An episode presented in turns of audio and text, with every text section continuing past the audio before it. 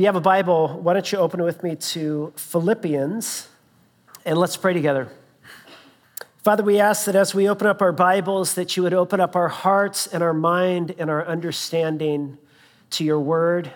We pray, oh God, that you would give us wisdom that would direct our lives, that would lead us into lives that are marked by fulfillment and human flourishing, and that are lived to your honor and glory. And so we pray, O Spirit of God, that you would come now among us and work in our hearts through the preaching of your word. And we ask these things in Jesus' name, and all God's people said, Amen. Amen. So, if you're joining with us for the first time this morning, we began a new series last week on the subject of happiness entitled A Happy New Year. And of course, the way that we are using the word happiness in this series is not in that superficial sort of way, as in, I love to eat Mother Moose salty chocolate ice cream because it makes me so happy. And for the record, Mother Moose salty chocolate ice cream makes me very, very happy. But we're not using happiness in that sense, but rather we're using the word happiness in a more classic sense of the word, as in well being and contentment and peace and delight in life and human flourishing. Uh, this is the way that the great, uh, the, the great philosophers, the great thinkers throughout the history of the world have used the word happiness. And it is the, it is the idea that the, the biblical authors use when they talk about the word joy. And so my sincere hope is that throughout this series that you will grab a hold of a certain amount of practices and habits that will enable your life to actually experience more happiness and joy in this next year. Hence the title, A Happy New Year. Now, one of the things that you might find interesting if you're new to Christianity and the Bible is that when you open up the Bible, one of the things that you discover about God is that God is eternally happy. And for some of us, this might be surprising. I remember uh, a few years ago, I was preaching at the church that I was pastoring in Albuquerque, and in the middle of my sermon, through a glitch in the system, uh, this image of the face of Christ emerged in the middle of the sermon. And uh, after the, the, the service, uh, one of my daughters came up to me and they said, Daddy, why did that picture of Jesus emerge in the middle of the sermon? And I said, I don't know. I don't know what happened. And then she said, And why was Jesus frowning at us? And I think for a lot of us, we have the sense that God is frowning at us, that He is unhappy, you know, um, that although God is holy, God is not very happy. But in the scriptures, you discover something very, very different. The Bible says that in God's presence, get this, in His presence, is fullness of joy, and at his right hand are pleasures forevermore. In other words, the Bible reveals a God who is the infinite and unbounding source of happiness.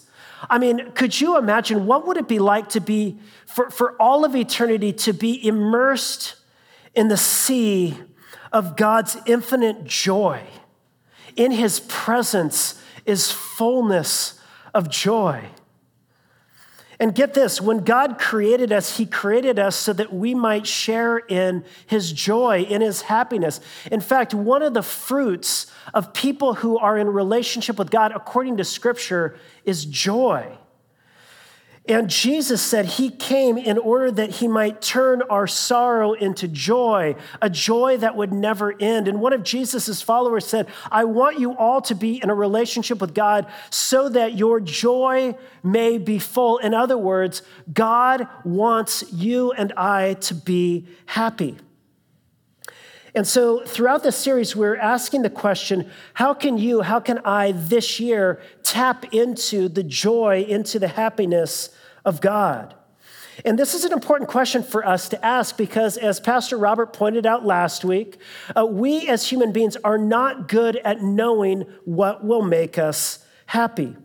You know, there is a, a, a, a cognitive psychologist from Harvard whose name was Daniel Gilbert. And, and his area of expertise is on this whole subject of human happiness. He's done a lot of research, a lot of a study on this topic. And one of the things that he points out in his research is that our imaginations are ill equipped for predicting our future emotional states. In other words, you are not good at knowing what the circumstances in your life that you will experience in the future, you're not good at knowing about how those will actually make you feel. And he says that most of us are good at knowing what we want and what we don't want, but what we're not very good at is knowing how we will experience life when we get what we want and what we don't want. And so, for example, if I sat down with you and I asked you, What do you want? I mean, just get, rattle off some of the things that you want. I bet most of you would be able to answer that question pretty quickly. Well, I want a new iPhone 11. I'd like to go on vacation to Hawaii. I'd like a new Tesla Model X. I want a steak dinner tonight. And if I asked you what you don't want, you'd probably be able to answer that question. You know, I don't want while I'm out surfing to be eaten by a shark. Uh, I don't, you know, you might not want to be dumped by your boyfriend or to lose your job, and you want the use of your legs. And he said, we're, we're great at knowing what we want and what we don't want, but what we're not very good at is knowing how we will experience life once we get what we want and what we don't want. See, we are terrible predictors at our own future happiness, knowing our own uh, future happiness. And to kind of illustrate this, uh, Daniel Gilbert actually gives this list, he gives this series of examples as an anecdotal way of um, kind of like making this point that we are not good at predicting what will make us happy. And so the first example comes from a man named Jim Wright. And some of you might remember Jim Wright. He was the chairman of the House of Representatives. He was the most powerful Democrat in the House. And at one point, he was caught up in a scandal. He was shamed publicly and he lost everything. And in an interview a little bit later in his life, he, he made this statement. He said, quote, I am so much better off. I am so much better off physically, financially, mentally, and in almost every way. So he's kind of got all the bases covered there, doesn't he? And then he goes on, he gives another example Moreese Bickham. And some of you may not know who this is, but he spent 37 years in prison for a crime he didn't commit.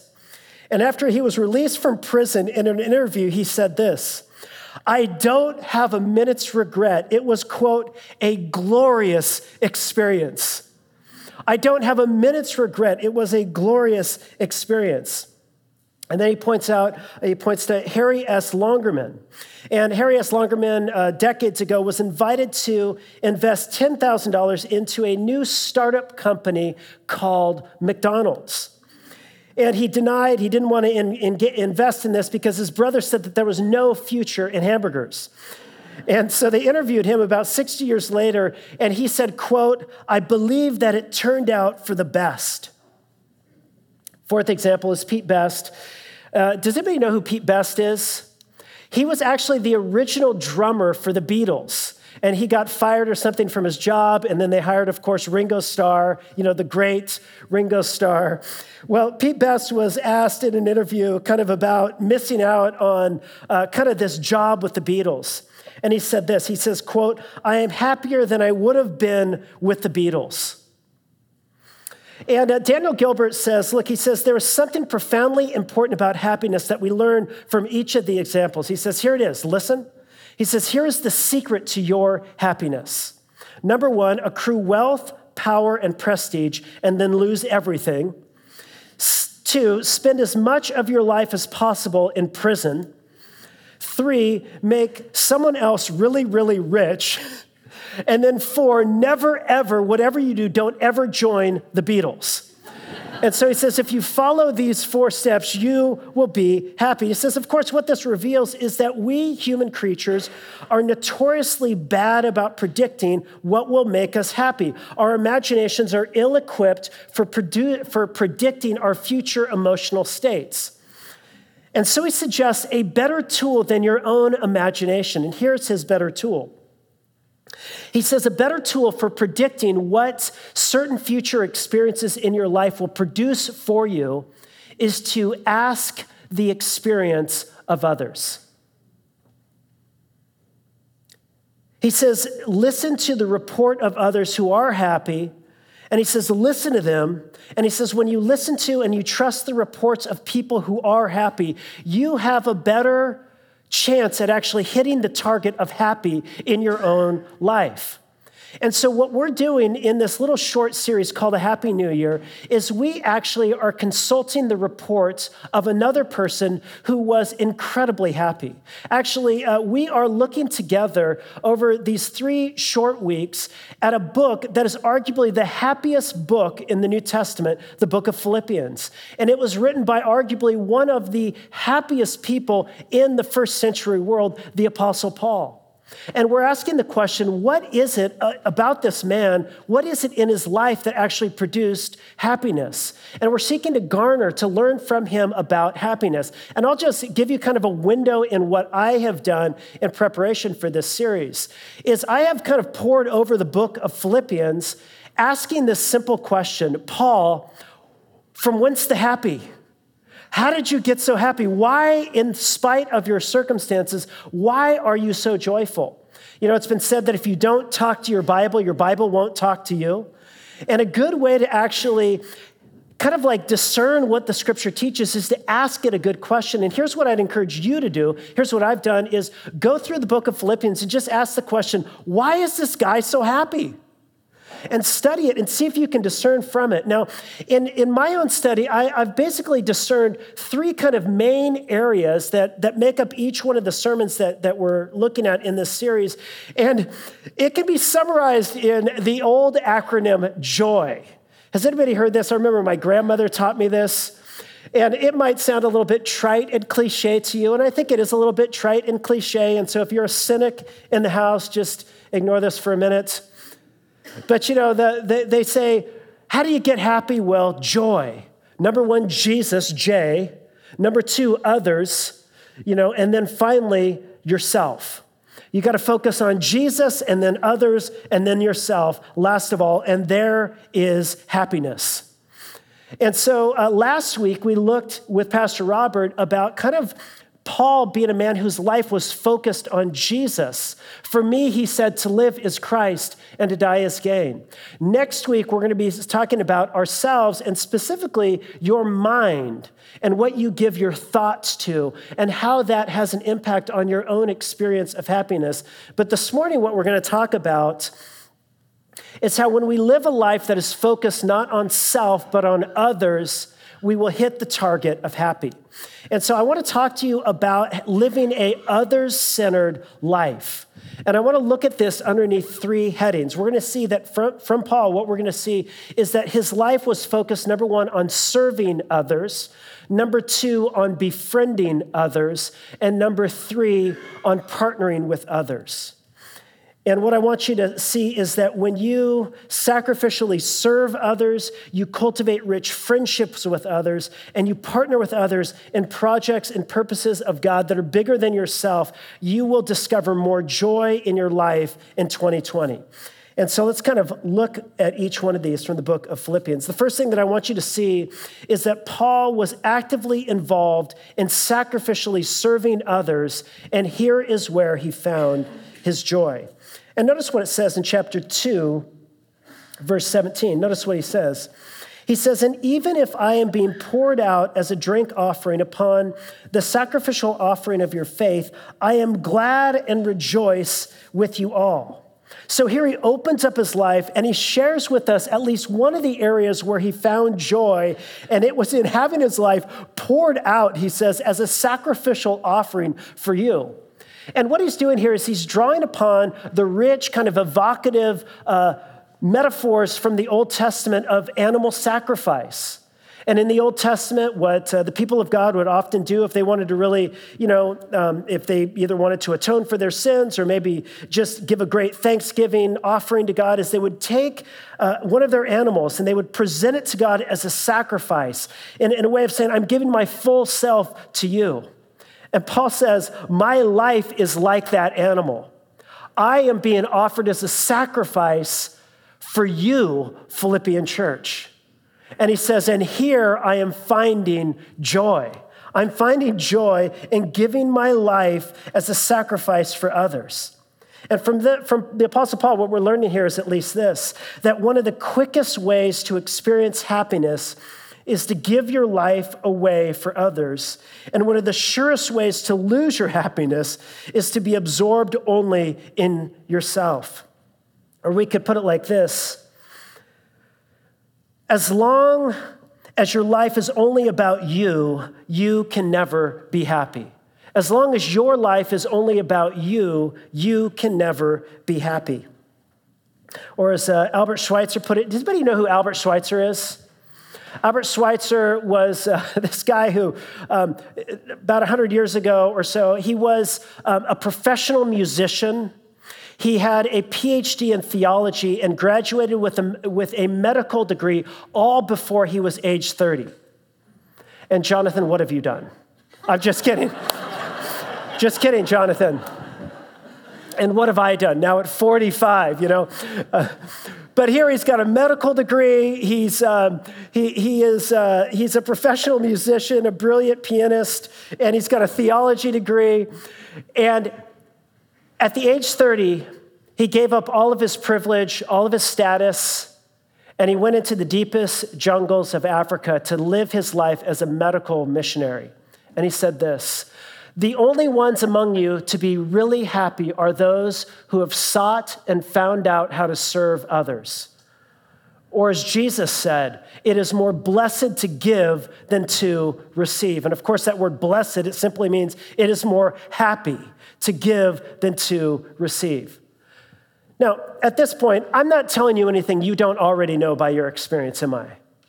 I mean, haven't you found that when you are absorbed in yourself, when you're only thinking about self and your problems, when you're walking around, you know, like, uh, like that little song I learned when I was a child, singing, Nobody likes me, everybody hates me, think I'll eat some worms. Remember this one? Big, fat, juicy ones, skinny, scrawny, scrawny ones, itsy bitsy, witsy, witsy, worms. Bite their head off, suck their guts out, throw away the skin. All together, let's sing. Yes.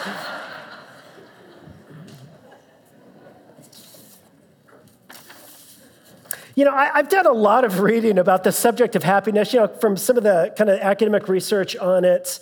And one of the surprising things that's found in, in the research is this is look, you cannot acquire or consume or success or accumulate your way to happiness. Everybody agrees that with that. Everybody says, look, um, it is not, you know, to a certain degree, your standard of living does have an impact on your happiness, but it's it's it's like eh, once you reach seventy thousand dollars a year, whatever kind of lower to uh, middle class to middle class life is, after that, it really has no material impact on a person's happiness.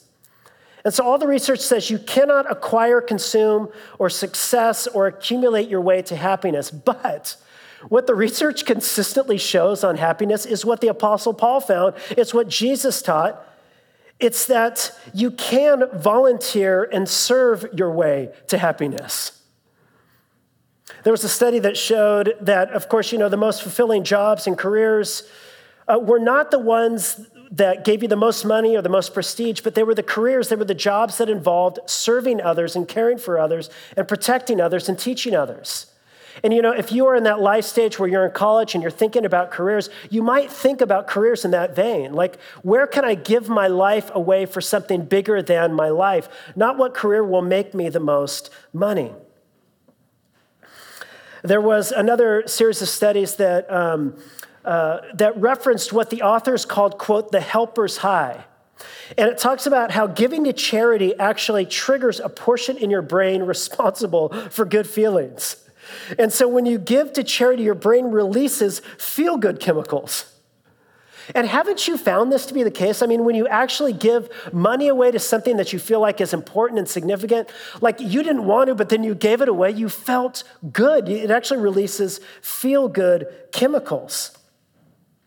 UC Berkeley published an article on what they called, quote, the activism cure, which basically said that the best way to cure depression is to give your life away in service to others. To try to pull yourself out of your self absorption and to get involved in focusing on the needs of others. There was a, another uh, academic article that drew together 40 different studies on happiness and it, it, it demonstrated it, from these 40 different studies the connection between volunteering and public health. And it said that even teenagers who served unwillingly, that were engaged in the studies, had lower unplanned pregnancies and drug problems. And so, of course, the point is, is to get yourself out of yourself and to focus on the needs of others. This is Paul. Even if I am being poured out as a drink offering, I am I'm doing it for your faith, he says, and it is bringing me great joy. Now, of course, I'm not telling you something that you don't already know, that you haven't already experienced, right, in your own life. And of course, this shouldn't surprise us because the smartest person to ever walk the planet, which is, class, Jesus, who is the expert on human psychology, said, The way you find your life is to lose it.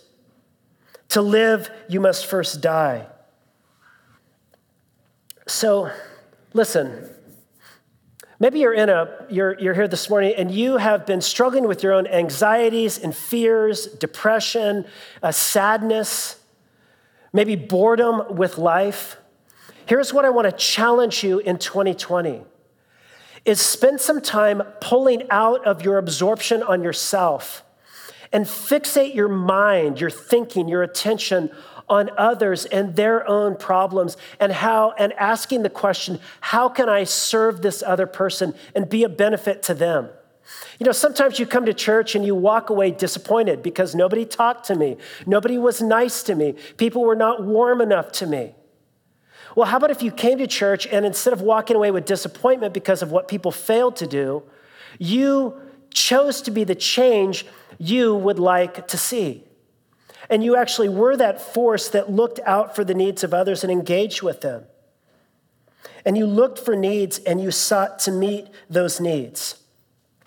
And so Paul is, is revealing to us in this letter, he's saying, Look, I am rejoicing as I am sacrificially serving and giving my life for others. And so, number one, how was it that Paul was finding joy and happiness in the midst of his own life when his circumstances were not ideal. He was in prison, uh, he was chained up to Roman guards. His own plans and dreams for his life had kind of been crushed. Why? Well, he, he, he found joy in sacrificially serving others. And here's where you and I can find joy as well. But secondly, I want you to see he didn't just sacrificially serve others, but secondly, he befriended those he served, he befriended others. Friendship actually became for him a deep source of joy. And I want you just to turn over to Philippians chapter 4, verse 10. And I want to just point something out here. And what I want you to see at this point is that Paul, here in this passage, he reveals that he didn't just serve, he also received. He didn't just give his way his life away for others, he also received from others. And this also became for him a source of joy. Notice what he says in verse 10. He says, I rejoiced greatly. Why? Because now at length you have revived your concern for me. You indeed were concerned for me, but you had no opportunity. And then he says a little bit later, yet it was kind of you to share in my trouble. Now, a little background might be helpful at this point. Uh, Paul is speaking here, he's alluding here to financial support that the church had given him. Paul was experiencing financial need and difficulty in his own life. The church became aware of this need and they sent some resources in order to support him. Now, what's fascinating about this is Paul, throughout his letters, almost never receives financial support from anyone. Instead, he supported himself through working with his own hands. He was a tent maker. And typically, if he felt like there was going to be a strings attached relationship with a church, he wouldn't receive any uh, money from them. I remember my old uh, mentor, senior pastor, was telling me one time about this lady who walked into his office and she was complaining about some stuff in the church. And she said, You know, I tied to this church. And the way I see it, that's like a tax that I'm paying. And so you are accountable to me because I tithe. And he said, Woman, I don't want your money. You can keep it. And this was Paul. He didn't want strings attached relationships. But where he did receive help was from people who he counted as his genuine, true friends. And this was the church in Philippi. You know, it's fascinating. Um, in the, this uh, book, well, we call it a book, but Philippians is, is actually a letter. And in the ancient world, how was it that they communicated with each other? Well, they did so through letters. You couldn't text, you couldn't email, you had to sit down and write a letter. And it's interesting because in the ancient world, there's, um, there is a, a manual that reveals some 21 different letter forms. And when you study Paul's letters, his letters uh, oftentimes reveal different characteristics of different uh, form types from the ancient world.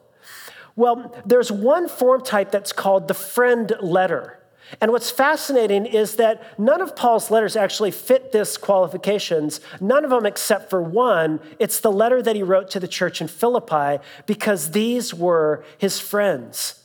And you see in this letter one of the richest, one of the warmest expressions of affection and friendship that you find in the entire New Testament. It's found in the passage we heard read for us in chapter one. And look at what he says here. By the way, just to set this passage up, when I was uh, graduating from high school, I was about to go away to Bible college, and we had some friends in our youth group who called into the local uh, Christian radio station and requested that a song be played to us to kind of send us off. And do you know what song they chose to have played for us from this Christian radio station in the early 90s? Michael W. Smith, that's right. Friends are friends forever. You're from the early 90s, you were around back then, and a friend of friends forever. If the Lord's the Lord of them. Yeah, anyway, let's all sing it. Michael W. Smith. You say, I never heard that song. Don't worry, you didn't miss anything. I'm just kidding, just kidding. No, I'm not. Um, heresy, heresy, somebody says. But they had that song played, and then they read this passage. I thank my God in all my remembrance of you, always in every prayer of mine for you all, making my prayer for you with joy. Why? Because of your partnership and the, your fellowship in the gospel from the first day until now. And I am sure of this that he who began a good work in you will bring it to completion until the day of Christ Jesus. It is right for me to feel this way about you all because I hold you in my heart. I hold you in my heart, for you are all partakers with me of grace, both in my imprisonment and in the defense and confirmation of the gospel. Verse 8 For God is my witness, how I yearn for you all with the affection of Jesus Christ. But do you hear in that passage?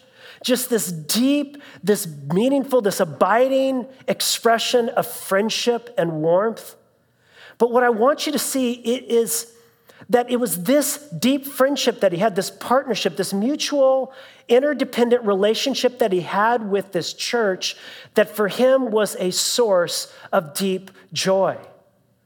And I find this fascinating um, in part because oftentimes when you're like the Apostle Paul and you have a lot to offer, like you are the dynamic Bible preacher, church planter, New Testament writer. Like when you have all of these great gifts, like the Apostle Paul did, oftentimes you can present like, I don't have any needs. I am here to help you. I am God's gift to this church. But this was not his posture. He recognized that he also had needs, and he was vulnerable enough to let them in on his needs. And if all you are is a hero, you're only the one who's always just giving and giving and serving, but you never allow other people to love you and to care for you, you are going to miss out on some joy that the Apostle Paul knew here. A joy that came from an interdependent, mutually beneficial, rich, and vibrant friendship. It was this friendship that was a deep source of joy for him. You could say this happiness is more about a who than a what. Our happiness is way, way, way more about a who, or maybe you could say a who or two if you're like Dr. Seuss. It's more about a who than a what. It is more dependent upon you investing in and developing rich and meaningful friendships and relationships with other people than it is with you accruing experiences and products. Now, listen, we need to take note of this very, very well. Because we live in a culture that is incessantly bombarding us with the message that if you want to be safe and happy, you just need another product. And so you need to save up more money. You need to retain more money. You need to keep more money because then if you don't, there's not going to be enough for you to get the new phone or the new Tesla or to go on the vacation. And you need more and more because these are the things that are going to make you happy. And of course, the products and all of the marketing are framed. Uh, they're always connected with images that we associate with happiness in life. So somebody opens up, you know, a cheap can of beer, you know, on a TV commercial, and all of a sudden there's a big party. Everyone's happy. When you know full well it's just Budweiser. but this is the lie we are taught in our culture that more products, more stuff will make you more happy, and it is a lie. And I know you know that. But so often you and I don't live that way. We don't use our money that way. We don't use our time that way. We don't choose our careers that way. We, we, don't, we don't welcome in neighbors that way knowing that what we need actually to enrich our life in 2020 are deeper and more meaningful and abiding relationships. This is where Paul was found. He says, In every prayer of mine with you all, making my prayer with joy. It's like you are an unearned gift from God, and you bring me such great joy. You know, I was listening to a lecture, uh, this time from a Harvard psychiatrist, and he was giving oversight to the Harvard study of adult development. And this is interesting. This was a 75 year long study conducted on 724 adults. And so they were with the same, they, they followed the same group of adults over a 75 year period. And half of the adults they studied were from Harvard, and the other half were from an inner city in Brooklyn. And later, uh, the study included the wives and the children of the 724 adults. And I was reading kind of some of the, the report on this, and they said the primary finding, like the primary, most secure finding that they, they, they learned from this study, this long study of human adult development, was this good relationships keep us happier and healthier. You didn't need that study to know that, did you? like you knew that. But the, the psychiatrist writes this he says, social connections are good for us, and loneliness kills. People who are more socially connected are happier and healthier and live longer and experience, and the experience of loneliness is toxic. And some of us know that all too well. And so Paul opens up his own life. He gives us a window into his own heart. And he says, Look, I, I'm developed this deep. I've been vulnerable. I've let these people into my life. I've shared with them my needs. I've served them. I know where they're at. I'm praying for them. I love them. I speak truth to them. I feel affectionately for them. And this seed, this soil of, of all these qualities is actually producing great joy in my life. And listen, if you want to know joy, you've got to spend time cultivating your relationships. Now, a little application before we move on to our last point. You know, at our church, we have something that we call community groups. And very often in churches, you know, that have things, uh, community groups, uh, sometimes they're small groups or grow groups or life groups or whatever nomenclature they happen to apply to the program at church. And very often, uh, churches spend a lot of time trying to encourage people like you all to get involved in one of these groups. And you've heard us tell you to get involved in a community group. And I can remember listening to a pitch for community groups at uh, uh, a, a church I was at. And I remember the guy got up and he said, you got to get into one of these groups because this is where we develop deep and meaningful relationships. This is where we deeply connect together. You know, this is where we share life together. We get into each other's business. And then you go to one of these groups, and there's a disconnect from how it was marketed and sold and what your experience was because the, the, it, it, turns out that it takes more than to finally sign up and to attend a group with 20 or 30 or 40 people for one night or two nights. Uh, it takes more to actually cultivate relationships, doesn't it? And you all know that. Choosing to be a part of a community group or you know a men's group or a women's group or a sunday school class that's just one choice. That's the first of many other choices you're going to have to make if you're actually going to grow deeper in christian community and relationships and friendships. You're going to have to make a choice to go back after you had multiple awkward conversations last time you were there you're going to have to make a choice to go back when you're kind of feeling dis- you're going to have to make a choice to actually invite somebody into the group over to dinner at your house and then out to coffee and to, to get together for a drink and to talk and to you're going to have to actually continue to work hard and to go deep and then you're going to have to make a choice to open up and expose your own life to people. To be honest with them if people don't are not let into the real you it is terribly unsatisfying because then the whole relationship is built on a facade. And so, if you want to develop the kind of relationships that actually contribute to your joy, you need to make lots of different choices that ultimately will be difficult at times and will cause you, it will make, you'll have to make a choice. I'm not going to give up, I'm going to keep pursuing this until you actually start to develop more and more. You're on the road to developing deeper relationships with others. And so, number one, what are we seeing from Paul? Number one, I want you to see that he served others. Secondly, he befriended others. But then, thirdly and finally, I want you to see that he partnered with others. So, he served his friends and then he received from his friends, but he also partnered together with his friends in something larger than himself. And this for him was a source of great joy. And I want you to see it in chapter 1, verse 3 again. Look at what he says. He says, I thank my God in all my remembrance of you, always in every prayer of mine, making my prayer with joy. Why?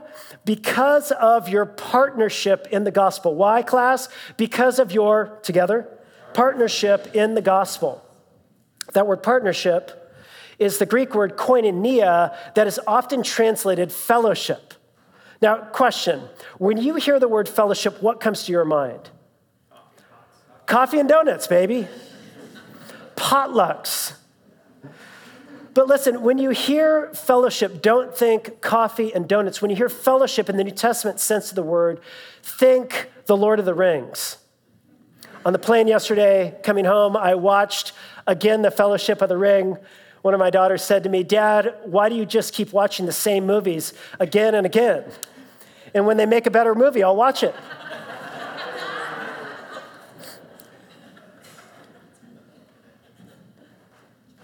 but what is the Fellowship of the Ring about? Well, on one level, it is about a quest to destroy the ring of power and defeat Lord Sauron and the forces of darkness in Middle Earth. But on another level, the Fellowship of the Ring, the Lord of the Ring, it's about friendship. It's about friendship of, of Legolas the elf with Gimli the dwarf and Gandalf the wizard and these four hobbits and Aragorn, uh, the king who doesn't quite know his identity yet. And it's a story about how this larger quest that they were a part of, that they partnered together on, actually drove their relationships deeper together.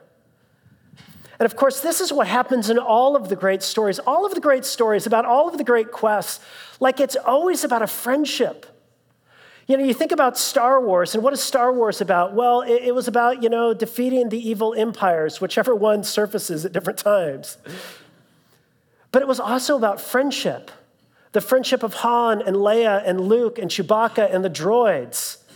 And I don't even know the names of the new characters. I've seen all three films, I still don't know their names because the friendship wasn't as powerful. But it's a quest when you're involved in something larger than yourself that this deeper relationship develops. And Paul is saying, Look, I have been captivated by the news that the God of Israel, the creator of all things, in an act of shocking love and beauty has entered into the world in Jesus Christ. And through his own sacrificial death on the cross, through his victorious resurrection from the dead, he has defeated the power of sin and death and darkness. And he is liberating slaves and he is freeing people who, who are in darkness. He is bringing light. He is on the move in this world And Paul says, I have been captivated by this incredible news of what God is doing. And, and he has been, he has then partnered together with the Philippian church to together participate in this grand plan. And friends, you know what's so cool about what we have an opportunity to be a part of as a church? We are not just plain religion when we come to, together as a people. We are participants in the great drama of cosmic history. The God who created everything has defeated darkness in Jesus Christ, and he is on the move in this world to bring this good news to everyone, to, to bring his love to bear in every sphere of human existence. And he's inviting us to join with him, to band together, and to support one another in this project. That's incredible, isn't it? Like, you know, I, I love The Office and the friendship that's de- developed on The Office. You guys know The Office, the best TV show that's developed in the last two decades. But you know, The Office, the, the thing that it's lacking is a narrative. like, what is it about? Paper. There's no drama, there's no cosmic drama. And for many human beings, that's what there's no cosmic drama, but there is. God is at work in this world and he invites us to join him and together to partner together. And in partnering together in something larger than ourselves, this great plan of redemption in Jesus Christ, we find joy. And so he's invited us to partner together in this great drama. And Paul says, We have partnered together and we have been vulnerable with each other. We, we, I've served you and you've served me and I've received it and, and we are, we're moving forward. And he says, look, this life that is marked by sacrificial service, that's marked by deep and meaningful friendship, that is marked by this great partnership in something larger than ourselves, he says, this is all contributing to my joy. Now listen, let me just land the plane. I got to land the plane, right? Don't say it so enthusiastically. Somebody tell me, keep flying, brother Josh.